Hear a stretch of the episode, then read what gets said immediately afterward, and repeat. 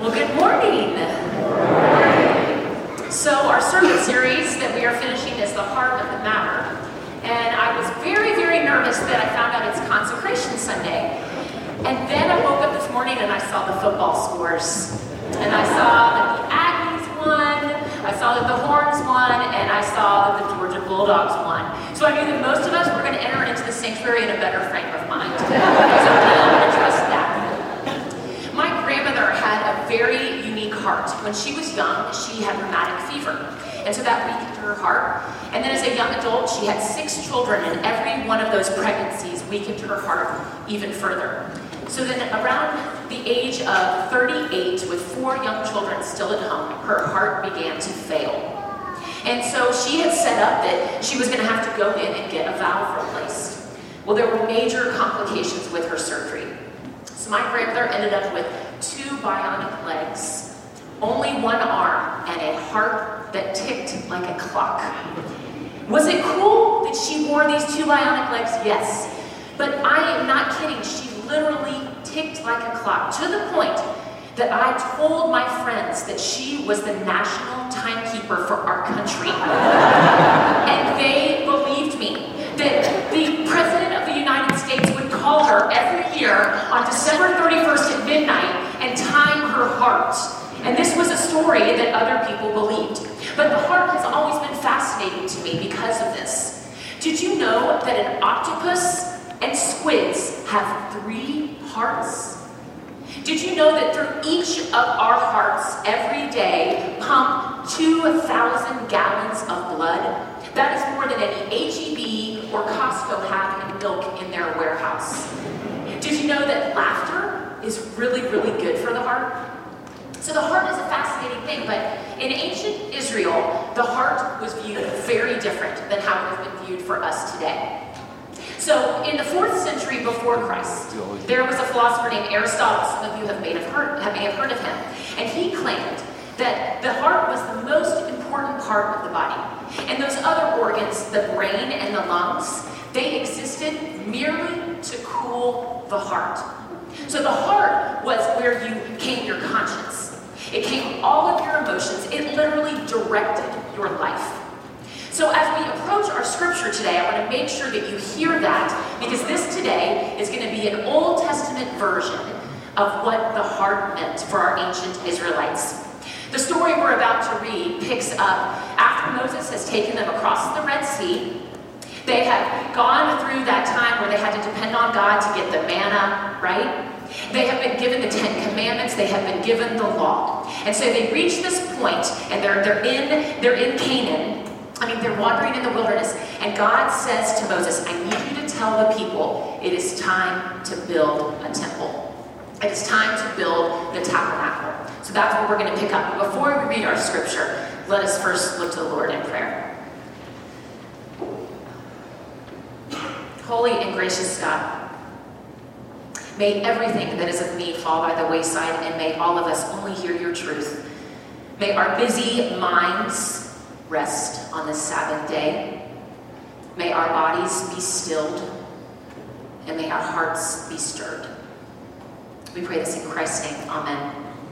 This comes from Exodus 35. Hear now the word of our Lord. Then all the congregation of the Israelites withdrew from the presence of Moses. And they came, everyone whose heart was stirred, and everyone whose spirit was willing. And they brought the Lord's offering to be used for the tent of meeting and for all its service and for the sacred vestments.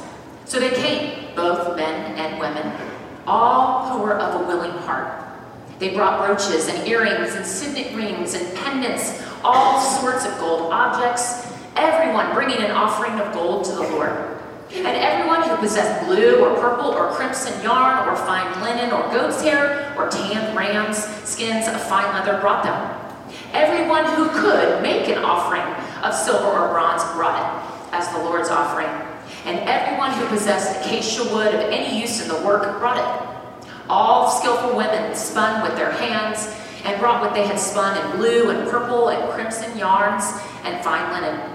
All the women whose hearts moved them to use their skill spun the goat's hair. And the leaders brought onyx stones and gems to be set in the ephod and the breastpiece, and spices and oil for the light and for the anointing oil and for the fragrant incense, all the Israelite men and women whose hearts made them willing to bring anything for the work that the Lord had commanded by Moses to be done, brought it as a free will offering to the Lord. This is the word of our Lord. Thanks be to God. As I reflected on the scripture, there was one word that kept popping out to me, and it was this word, willing. So I looked up, what is this Hebrew word willing? And it's actually very rarely used in scripture. And when it is used, it's always used when it talks about one of the Israelite folks bringing an offering for the benefit of the community. So it had something to do with their desire, but in this passage, each time that word is used, it's paired with the word heart. So this is what it makes me think. It makes me think that it is saying those whose hearts made them willing. It means those who felt something in their gut. Those who felt something deep within their conscience, in their spirit, they are the ones that brought an offering for the benefit of the community. It tells us that with a willing heart, both women and men brought gifts. Some brought gold, some brought jewelry, some brought linens, some brought wood. And the scripture says again, all those whose hearts made them willing. What I find so interesting is that it does not say all of those whose heads made them willing. If your head is anything like mine, it has been trained to be logical and skeptical and cautious. The head or mind would think, can you believe this Moses guy? I thought it was a little strange when he told us we actually need to take one day off a week. And now he wants us to bring our precious possessions, the very few things that we were able to take out of Egypt with us. He wants us to bring those to build a place of worship. Can't we worship God anywhere? I mean, this doesn't fit with my ancient Israelite to-do list. The question this text asks of me and of us then is, are we led by a willing heart or by a skeptical mind? In March of this year, I received a phone call from Austin, Texas. And the woman on the other end of the line said that she was calling from a church who was looking for their next pastor and wondered if I would be interested in having a conversation. So later that night, I casually mentioned to my husband, Charlie, what about Austin? And he went, And that was more affirmation than I had ever received when it came to moving out of Atlanta. So I looked at the website, I looked at all the documents that the PNC had put together, and honestly, I did it with skeptical eyes. And so I cautiously set up my first phone call with Christy Bybee and Stephen Thorne, and then we set up a Skype interview with the whole committee, and I remember at the end of the conversation thinking, I think that went well, but Emily, this is just not logical. You have just launched a new contemporary service. You have 3 kids who are finally in the right schools, and they love their friends. Your husband has his dream job. You live close to family and to dear friends who have literally walked through life and death with you, and you are part of a church that loves you. Why would you risk losing all of that? My head said, this isn't logical, this isn't wise. But y'all, my heart was so willing. It was so stirred. It began to be so called.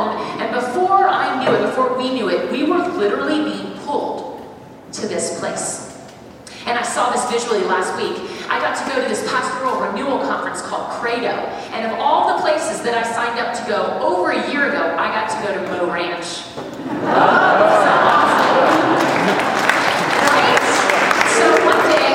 We're sent out and we have to just go and reflect, be with Jesus, and we can't bring anything with us. And that includes cell phones, young folks. And so I'm sitting there at the Guadalupe River, and you know right now it's flooding. And it is rushing by me. And I'm seeing sticks, and I'm seeing debris, and I'm seeing a whole bunch of that mossy stuff on top of it, and it's going by. And then it hits me that although this stuff is moving as it's going down, it's not destroyed. It's being carried by the river. And although the debris was going, it was held fast. And so that although the waters have been stirred, they were still clear. I have felt over these past 6 months as if I am rushing down a flooded river. And yet all along, I have been carried and held fast and clearly called to this church. I wonder if any of you have felt with all of this crazy transition over the past 10 years as if you have been rushing down a flooded river. But if you are here today, you are proof that God has carried you. And the staff and the PNC and all those that I have met clearly have willing hearts for God's continued work through WHPC in the future. And I want you to know that God is the one who wills our hearts, and God will always be faithful.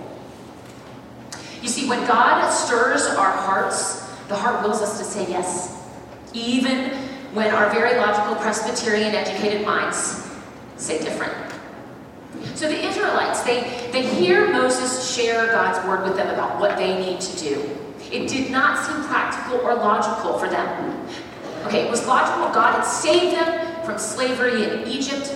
God had saved them from starvation and disease as they are wandering through the wilderness. God had, up to this point, God had provided for each of them. And now God needed their treasures. As Claire, Kyle, and Stacy have reminded you all over the past 4 weeks, where your treasure is, there your heart will be also. You see, God needed their hearts, their willing hearts. God knew that as a naturally broken people, they needed a reminder, a visual reminder that God is real and active. And that's what the tabernacle was going to do for them. So a tabernacle had to be constructed. And since God is not a magician and didn't just say, poof, there's your tabernacle, because from the beginning, God has chosen to work through God's people to have his things that he needs accomplished. And so God calls people to participate in the very thing needed so that they can remember who they are and whose they are. This same God has been at work willing hearts here at Westlake Hills Presbyterian Church for over 144 years. God has provided for this church to be a beacon for the hungry, both in body and in spirit. God has brought people from all different ages and stages throughout the years to be the church together. To be, as the mission statement says, gathered in a community as a family of faith. To celebrate, to weep, to share life together. God has been sending from his people out into their families, into their workplaces, to Managua, to Africa, sending them to invite people into God's larger story as we follow Christ together. This place, this is our tabernacle.